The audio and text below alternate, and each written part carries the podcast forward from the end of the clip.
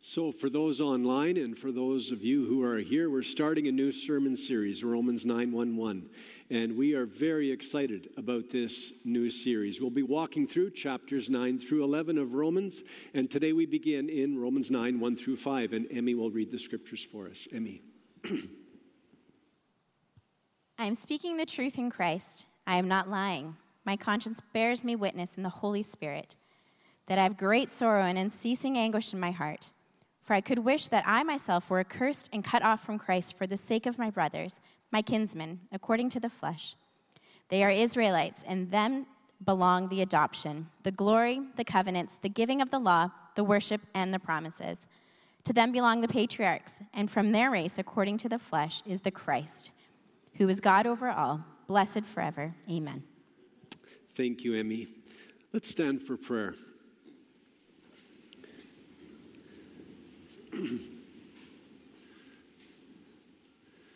so, Father, we do thank you that you have revealed yourself to us through your word and most fully in Jesus.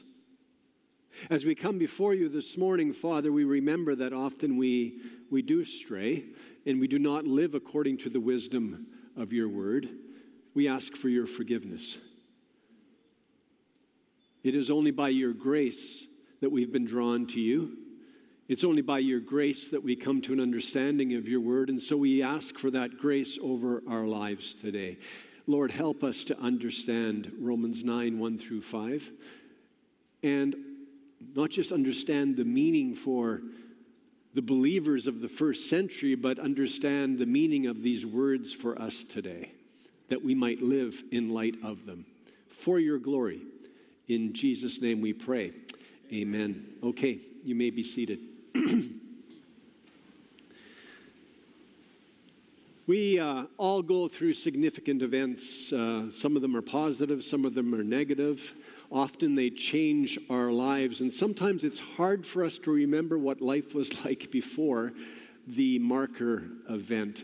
I don't know if you've been to the airport lately trying to get on a flight, but if you have been, then you probably went through and experienced something like this. You know, you put your luggage on the on the belt and uh, it was x-rayed. And maybe as you got to the other end of the line and you were waiting for your baggage to come it got diverted. And uh, someone came up to you and said sir or madam is this your bag?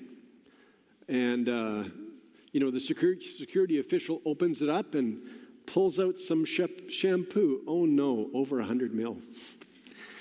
Some gel. Oh no, over 100 mil. Tube of toothpaste, over 100 mil. It's like, oh, and it's all gone. Where does all of that stuff go, anyways? And you think, oh no, another trip with dirty hair and bad breath. And then maybe the person asks you this question So, did you pack your bags? no, my neighbor. I'm always tempted to say that. My neighbor, and he's dangerous. of course, we don't say that because that would disrupt our flight. What's behind the security screening? There's an event behind it. Do you remember what life was like before 9 11? Now, if you're, you know, around 25 years of age today, you probably remember the event happening. If you're younger, you may not, but you will have seen images of it. On September 11th, 2001, a hijacked flight struck the north tower of the World Trade Center at 8:46 a.m. And then 17 minutes later, another hijacked flight hit the South Tower at 9:03 a.m. Where were you when that happened? Do you remember? I was in Prince Rupert. I was in Prince Rupert with my family, and we were in a restaurant. And I remember watching the images on the TV screen, and I thought, are those fake images? That can't, that can't be happening. I remembered being at the top of the World Trade Center as a teenager. Could that actually be happening? Consider the ways in which 9 11 have changed our lives. I was talking about security screening at airports. That's one way that our lives have changed. Think about the people that were in those buildings 2,977 people lost their lives. The greatest single loss of life uh, on American soil due to foreign attack. 441 first responders lost their lives, the greatest loss of first responders on a single day in American history. Tragic event. In 2015, we had a men's event here at Willingdon, and uh, our guest speaker was Brian Clark. And on September 11th, 2001, he was above uh, floor 84 on the South Tower. So the, the hijacked flight hit the 84th floor. He was above that, uh, that zone. Only four people survived that were above floor 84 on that day. He was one of them. And he told the story of how God, he sensed God's hand on his life. He and another uh, colleague, they found their way to a staircase and, and wound all the way down to the bottom. And two minutes after they left the building, the South Tower collapsed. So, a tragic, tragic event, but even in the midst of that tragedy, God in his sovereignty was at work. Tragic moment people's lives changed forever. We didn't talk a lot about terrorism before 9 11. We didn't live with an awareness of that threat. But because of 9 11, there's increased data surveillance. And We kind of live with that now, and it makes us feel a little uncomfortable, but it is what happens every day. There's a coordination of intelligence gathering around the world, uh, so different from what was happening prior to 9 11. The military response of America, of course, to the 9 11 attack was the war in Iraq and then the war in Afghanistan, and that had a destabilizing impact on the Middle East and the North Africa region, and we feel the impact of that to this day. 9 11 caused widespread anxiety and fear and depression. many people feel, felt that they were insecure, unsafe. Could that kind of a terrorist attack uh, happen just anywhere? Many millennials who were between the ages of 5 and 24 on that day, they referred to 9 11 as a defining moment in their for their generation. And it didn't just impact them, it impacted all generations. 9 11 has had a, a lasting impact on the world. And it's really hard for us to go back and imagine what life was like before 9 11. Before there were security checks at airports. It's actually hard for me to remember that. Just walking onto airplanes. To live without data surveillance without thinking about who's tracking my smartphone.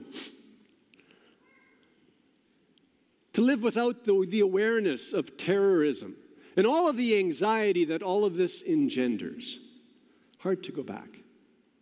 If it's hard for us to imagine what life was like before 9 11, it's probably even harder for us to go back to the first century, to first century Israel, to the Roman Empire at that time and to talk about an, an event that was actually much more impactful, much more far reaching than 9 11, the coming of Jesus Christ.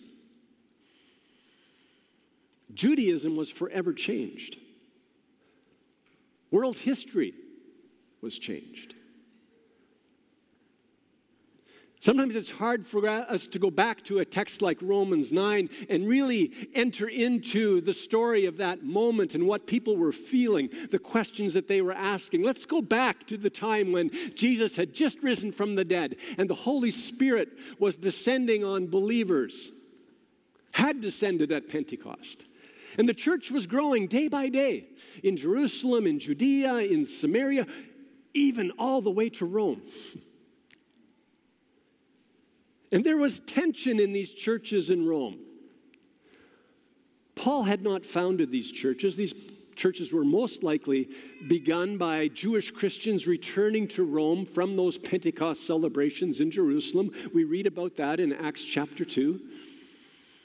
And for the first few decades of the existence of these churches, they were primarily Jewish. And the Jewish Christians felt very much at home in these churches. But then in AD 49, the Roman Emperor Claudius, he expelled all Jews from Rome, including Christians. And in the absence of the Jews, the Gentiles started to enter the church. More and more Gentiles were being added. And if you've ever been in a church that's primarily of one ethnicity, and you've lived that experience where people from other ethnicities start to become a part of the church, the composition changes. And the people that have been there for a long time, they wonder, okay, what's this church going to look like? What are we losing here? What's changing? What is gospel? What isn't?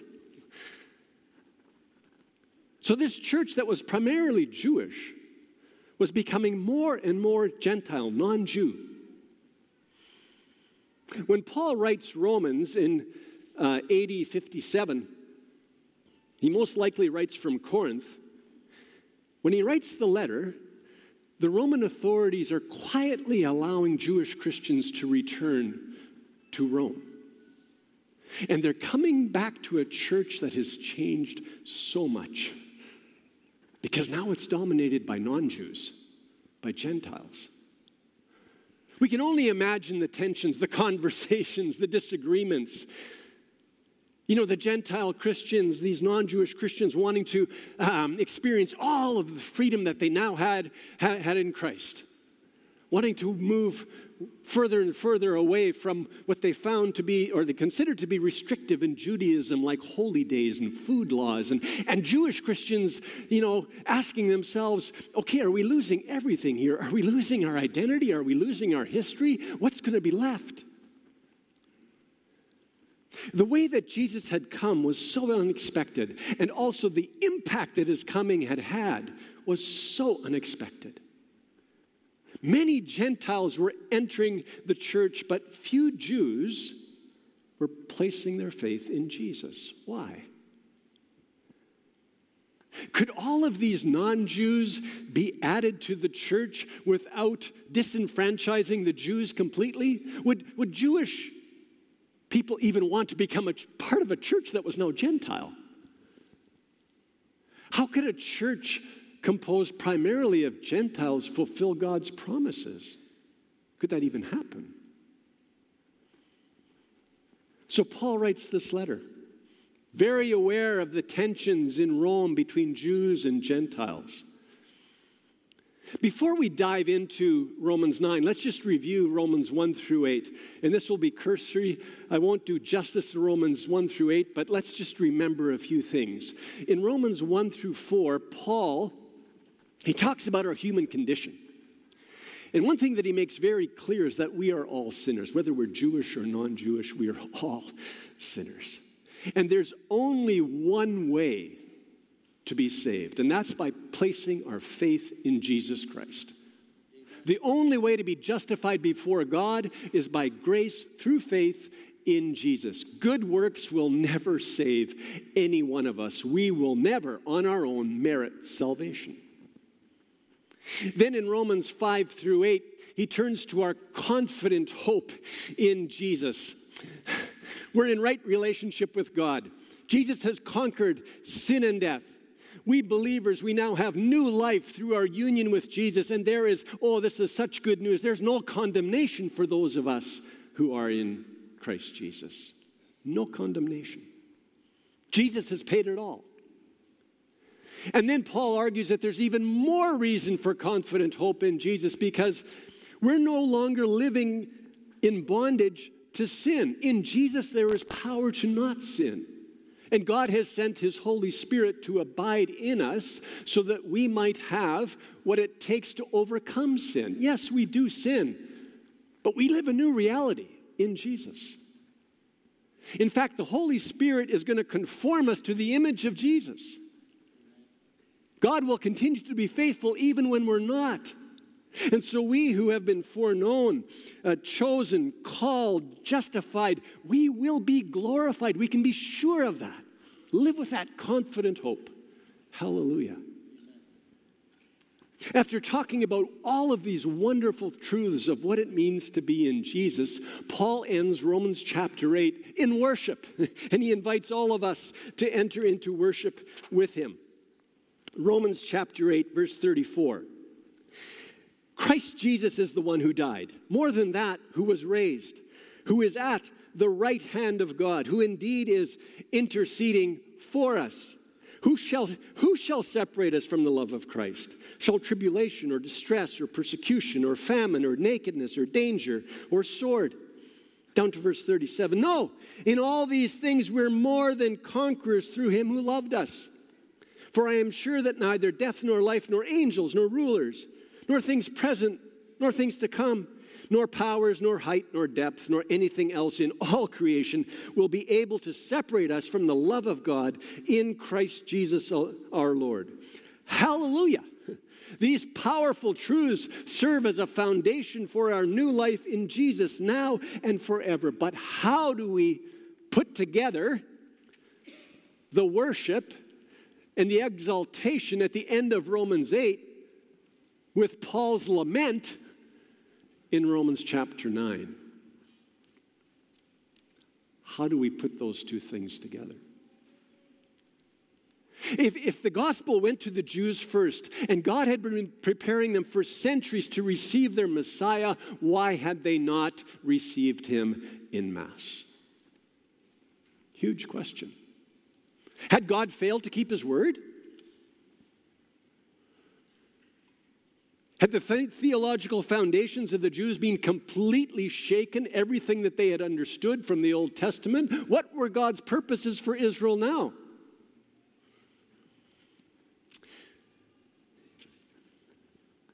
If you've read through the book of Acts in chapter 9, Luke narrates uh, Paul's dramatic conversion experience. Paul was on the way to Damascus, right? And he was going to Damascus to persecute believers, Christians. And on the road, he, he met the risen Christ. And that dramatic experience of meeting Jesus, it changed his life forever.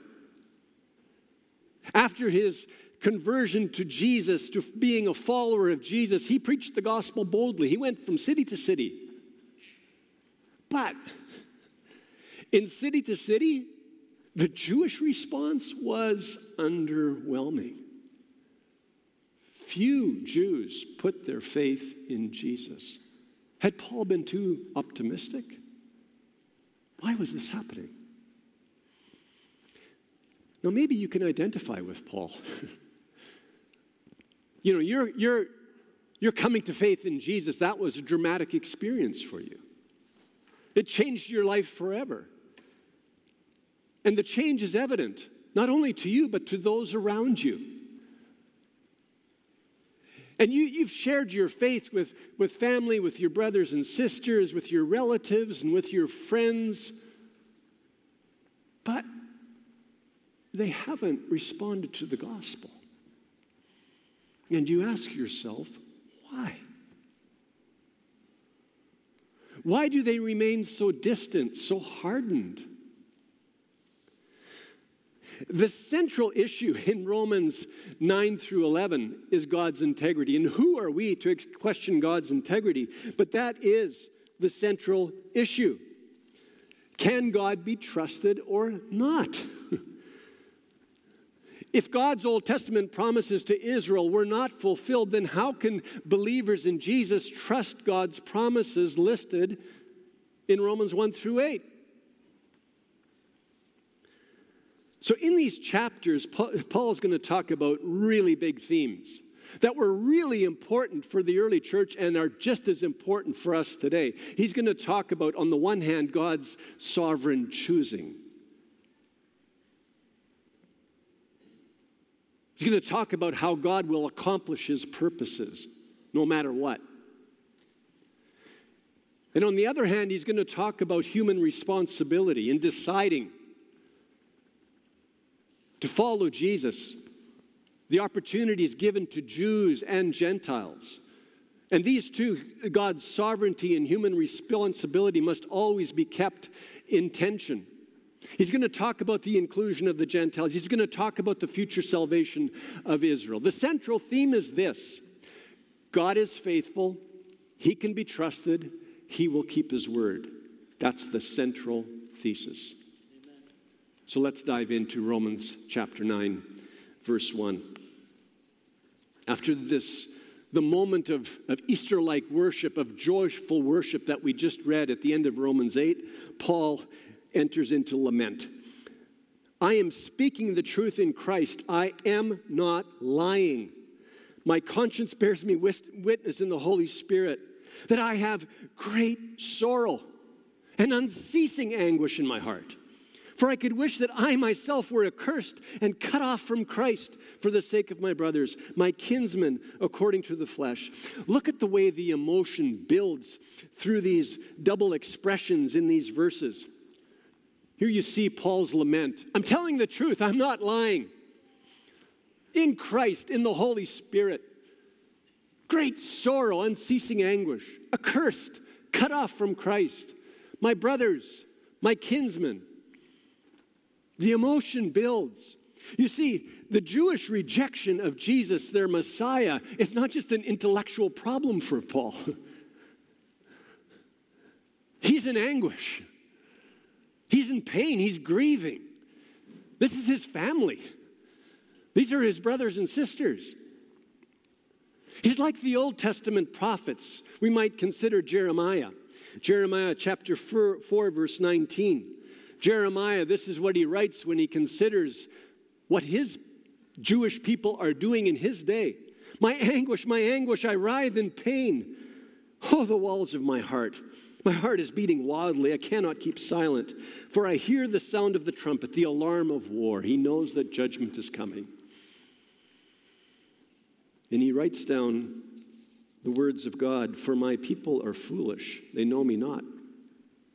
They are stupid children, they have no understanding. They are wise in doing evil, but how to do good, they know not. Paul's like Jeremiah. And if anyone doubts it, he calls forth two witnesses. Again, back to Romans 9 1. I'm speaking the truth in Christ. I am not lying. My conscience bears me witness in the Holy Spirit. Saying, if you have any doubts, if you're suspicious of my commitment to my people, I call forth Jesus. I'm united with him. He is the truth. And secondly, my conscience bears witness and my conscience is under the control of the Holy Spirit, the Spirit of truth. So I call forth two witnesses Jesus and the Holy Spirit. If you have any doubts at all, these are my witnesses. They testify to my truthfulness here. I am in a state of lament. Why? Because if my Jewish brothers and sisters do not accept Jesus as their Lord and Savior, they're lost. They're accursed. They are not saved. Now, it's good to grieve, but we must also pray. Look at what Paul writes in Romans 9, 10, 10 verse 1. Romans 10 1. Brothers, my heart's desire and prayer to God for them is that they may be saved. He wants nothing more than to see his Jewish brothers and sisters saved. That's why he grieves. That's why he prays. And perhaps you can identify with Paul's pain here because you have been grieving and you have been praying for your brothers and sisters. You've been praying for your family. You've been praying for your children, for your grandparents. You've been praying for them for a long time, weeping as you've prayed sharing your faith with them, loving them in every way. You could not be more devoted to their salvation. But as yet, little response. Paul's burden is so profound that he writes this, verse 3 For I could wish that I myself were accursed and cut off from Christ for the sake of my brothers, my kinsmen according to the flesh. He's like Moses here. Moses was so devoted to the people of Israel. When God threatened to destroy Israel after Israel had worshiped a golden calf, God had just rescued Israel from slavery in Egypt. And Israel had committed idolatry. And Moses puts himself in the gap and he says, Well, I'm going to read the text. Here it is Exodus 32, verse 30. The next day, Moses said to the people, You have sinned a great sin. And now I will go up to the Lord. Perhaps I can make atonement for your sin. Perhaps I can. So Moses returned to the Lord and said, Alas, this people has sinned a great sin. They've made for themselves gods of gold. But now, if you will forgive their sin, but if not, please blot me out of your book that you have written. So Moses is pleading for Israel's forgiveness. And he dares to ask God to blot him out of the book of life if that in any way will atone for Israel's sin. Paul's like Moses here in Romans 9. He says that he, he would be willing to be damned, to be accursed, to be separated from Christ from, for, uh, forever, if somehow that sacrifice of his might save Israel. Now that's devotion. Remember Paul's testimony. Philippians chapter 3, he says, Hey, I've lost everything. I count it all loss in order to gain Christ. I've given it all up so that I might gain Jesus. Because for me to live is Christ and to die is gain. Jesus is everything. And here he says, I'd be willing even to be separated from Jesus if that would save my brothers and sisters. That's devotion. You know, sometimes I hear people saying, you know, children saying, I, I, I would do anything for the salvation of my parents. I'd do anything. And as parents, you know, we, we say, I would do anything for my children to come to faith in Jesus. Anything. It's in our veins. We, a day doesn't pass without us thinking about it. If only, if only, if there was a sacrifice that I could make to bring them to faith, I would gladly do it. I would do anything to see my friends come to faith in Jesus.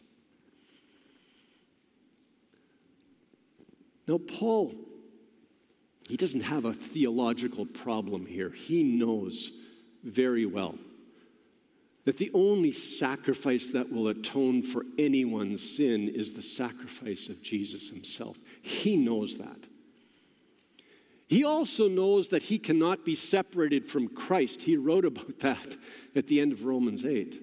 But he's trying to put into language his devotion, what he would be willing to do. And it's really good to be devoted.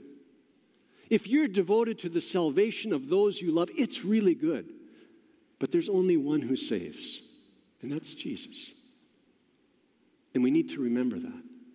It's good to be devoted, but there's only one who saves, and it's Jesus. No matter how connected we are with family, no matter how connected we are with our children or our parents or our grandparents, no matter how much we would be willing to sacrifice for their salvation, we need to remember that only Jesus saves. Amen. Now, Paul's a follower of Jesus. And just because he's a follower of Jesus doesn't mean that he's disconnected from his family or disconnected from his ethnicity, disconnected from his nation. No. With his Jewish brothers and sisters, he has shared thousands of years of spiritual heritage. He writes in Romans 9, verse 4, they are Israelites. And this is important. He doesn't write, they are Jews. It was the Gentiles, the non Jews, who referred to the Israelites as Jews. The Israelites referred to themselves as Israelites, people of Israel. God's chosen people. That's what it meant for them. So, Paul here, he's emphasizing that the people of Israel are unique, that they have received special privileges. And he lists them in Romans 9, 4 through 5. They are Israelites, and to them belong the adoption, the glory, the covenants, the giving of the law, the worship, and the promises. To them belong the patriarchs, and from their race, according to the flesh, is the Christ, who is God over all, blessed forever. Talks about eight advantages that the people of Israel have received, unique to them. And we can make two lists, four couplets. In the way that Paul writes this, uh, we come to the understanding that the meaning is actually found in the whole. And so, adoption and the law, glory and worship, covenants and promises, patriarchs and the Messiah. Let's begin with adoption and the law. This couplet, it reaches back to the to the Exodus. And so the Israelites, they became God's people when God saved them from slavery in Egypt, brought them out, and then revealed himself through the giving of the law at Mount Sinai through Moses. They were chosen from among all the nations of the earth, not because they were so great, but because God was so gracious and compassionate, and He wanted Israel to be His treasured possession, His prized possession. It's personal for God. God said this about Israel Israel is my firstborn son, and I'm Israel's father. He chose them, He adopted them, He gave them the law. His will revealed to them through His voice, written with His finger, personal. The second couplet glory and worship. As God's chosen people, the people of Israel had the joy, the wonder of God's glorious presence among them. God's presence came upon the tabernacle, filled the temple at the dedication of Solomon's temple personal presence. To them belonged the worship, the sacrifices, the festivals. But the third couplet, covenants and promises. God made covenants with the people of Israel through Abraham, through Moses, through David. God, through those covenants, entered into a personal, bonded relationship with Israel. Israel received the promised blessings and, and the promise that they would be a blessing to all nations and that through them the Messiah would come. That was unique to Israel. They had received so much. The patriarchs, in Romans 11, verse 28, Paul will write that the people of Israel were loved, were loved on account of the patriarchs. Abraham, J, Isaac, and Jacob belonged to Israel, to no one else. They'd received so many promises. And if that were not enough, the Messiah himself, Jesus, through their lineage, the promised one. If the patriarchs had inaugurated, begun Israel's history, then Jesus was the consummation of it all. He was the fulfillment of Israel's destiny. Jesus was their Messiah. He came to his own. For Jesus, it was personal. He loved his people, he wept over Jerusalem. You know, when we look at the way that Paul talks about these eight advantages that the, the people of Israel have received, I don't think there would be a better way to describe in a few words all that Israel had received spiritual heritage. Now, it's good to have spiritual heritage. It really is. But faith in Jesus is essential. Spiritual heritage is a great blessing, but it's never enough. And being a follower of Jesus is not about just having spiritual heritage. It's about having a personal relationship with Jesus. And of course, here's the great tragedy that Paul is writing about. The people of Israel had received so much. They could have continued to live in light of their spiritual heritage, embraced their Messiah, but instead they rejected him. At least most Jews did.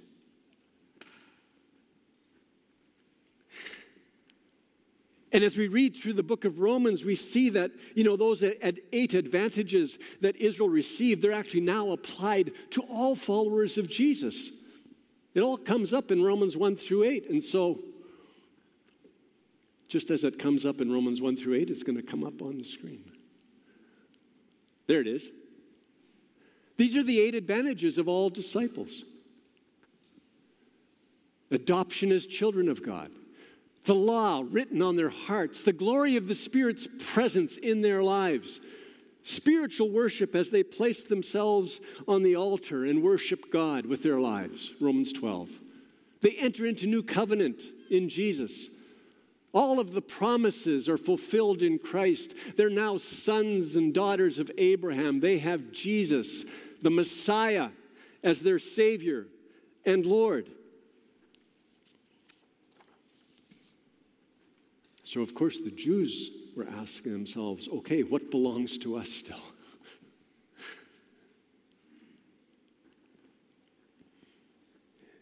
Jesus was never limited by Israel, he was never controlled by Israel. He was always much more than the patriarchs, much more than the, the history of Israel. Jesus was God's means of salvation for the Jews, yes, but for the whole world. He could never be claimed exclusively by one people group. He was always much more than a Jewish human being. Look at what Paul writes at the end of verse 5 Jesus is the Christ, who is God over all, blessed forever. Amen. He's fully God, reigning over all things. Paul writes this in Colossians 2, verse 9 if anyone should doubt, for in him the whole fullness of deity dwells bodily. The whole fullness of deity. And so Jesus came, the promised Messiah. And what is so stunning is that the Jewish people have been unable to understand the fact that Jesus has come for their salvation and the salvation of the world. That through Jesus, the promises made to Abraham, their great forefather, are being fulfilled in their day. And it's not just for them, it's for all people. This is the reality. And it causes pain, Paul, much pain. And that's maybe where you are today. You're like Paul. You're in pain because you have prayed for family and friends, and you do consider their spiritual heritage, and you, you remember how they were instructed in the gospel, and you remember how they were loved by the church family, and you remember all of the reasons that God has given them to know Jesus and to follow him, yet they remain resistant. You don't understand. About four years ago, uh, a high school friend of mine called me, just kind of out of the blue. And I should give you some background to the phone call. We were best friends in high school, and after high school, we went in very different directions. Uh, one thing that happened was that I became a follower of Jesus, and then I went off to college and seminary, and I became a missionary in Brazil. And he went off to university and studied economics and he entered the world of business and did very, very well in business, very successfully. He was doing business in Canada and in the States and in you know, South America and in Southeast Asia and in Europe, all over the place. Great success.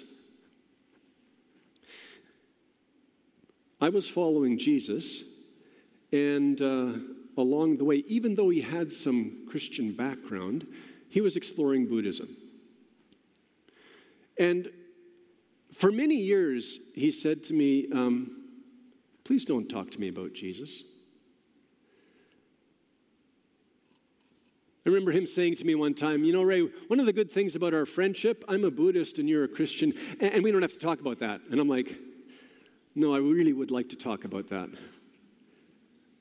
But I couldn't even say the name Jesus to him. And I knew that he had distanced himself from anyone that had tried. So I, I, prayed for him. Others prayed for him. And there was a moment when I, I said to my wife, wife, you know, my friend, he is so hard. I have no idea how he could ever come to faith in Jesus. I just. So, four years ago, he calls me. How are you doing, brother? And I'm like, that is so weird. Why is he calling me brother? And then he says, uh, Ray, I just became a follower of Jesus. I'm like, I'm not sure what to do with that because I haven't been able to mention the name Jesus to him for decades. So I just kind of blurted out, Why? Why would you ever do that? And he said, eh, Ray, it's not because I'm going through some financial crisis. It's just that I just couldn't do life on my own anymore.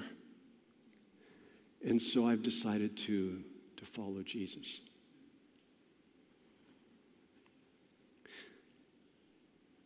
You know, sometimes we pray for a long time. And those people that we're praying for, it just appears that their hearts are so hard and nothing is happening. And, and we don't understand how they will ever come to faith. But we don't need to understand because God does. And that's what's important. God understands. And our participation is just to keep praying. You know, there were times along the way when I just wanted to share my journey with my friend. He was my friend. So when I, my, my wife was diagnosed with cancer a few times, you know, I, I called him and I wanted to talk to him about what Jesus was doing in my life, and in my wife's life, in our family, and I couldn't talk about it. All he wanted to talk about was treatment. He says, Ray, uh, there's, there's this cutting edge treatment in San Francisco. You know, George Harrison has, car- has cancer, and he just went there. I'll pay for it. You can go, your, your wife can go there. And I thought, that's good. But I really wish that I could talk to you about Jesus. I really wish I could talk to you about what really matters. I wish you could hear my wife's story. I really do. But he was just hard. And maybe that's you today. You, you know, you, you walk with your, your brothers and sisters, your parents, your children, your grandparents, your friends, and you say, Man, I wish I could tell them everything that God is doing in my life, everything that excites me, everything that is so real for me. I wish I could share it, but they're just hard. They won't let me say a word. Well, if that is where you are, just keep on praying. God is so much bigger than we are. He's sovereign over all things. God knows the journey of each one. And He's able to draw people to Himself. Not all Jews came to faith in Jesus because Paul prayed. Not all people come to faith in Jesus because we pray. But we can pray. And we can trust God. As we pray, and worship, we begin to see who God is more clearly. And as we do that, we're filled with hope. We see ourselves differently. We see the people around us differently. And so we pray, we worship. And the way that we can join God in, when we, in what He's doing, even when we don't see what He's doing, is through prayer. God invites us to pray, urges us to pray. And that's why we're going to come together this Wednesday to pray. Because I'm sure that if in this moment I asked you who are here, hey, if you've got a family member that you're praying for, or a friend or a colleague, I think all of you would stand. We're all praying for someone. And one of the gifts of being in the church family is that we can pray for one another. So we'll come together on Wednesday for the prayer summit. We will worship, we will pray. We'll pray to the only one who can draw people to himself, Almighty God. We may shed some tears, but we'll do that knowing that God remembers our prayers. And as Psalm 76 says, He gathers up our tears in a bottle. The Lord does not forget. He is at work, even if we don't see it. Let's pray. So, Father, we thank you that you are sovereign over all things. It is actually very good that you are sovereign and we are not. That you are the all powerful one, the all knowing one, the all present one. And in this moment, we humbly come before you. And again, we, we entrust ourselves to you and we, we pray for those we love. Oh God, we pray that you would draw them to yourself, that they would find new life in you, that they would humble themselves before you and turn from their independence, from their own ways, and accept you, Jesus, as the way, the truth, and the life.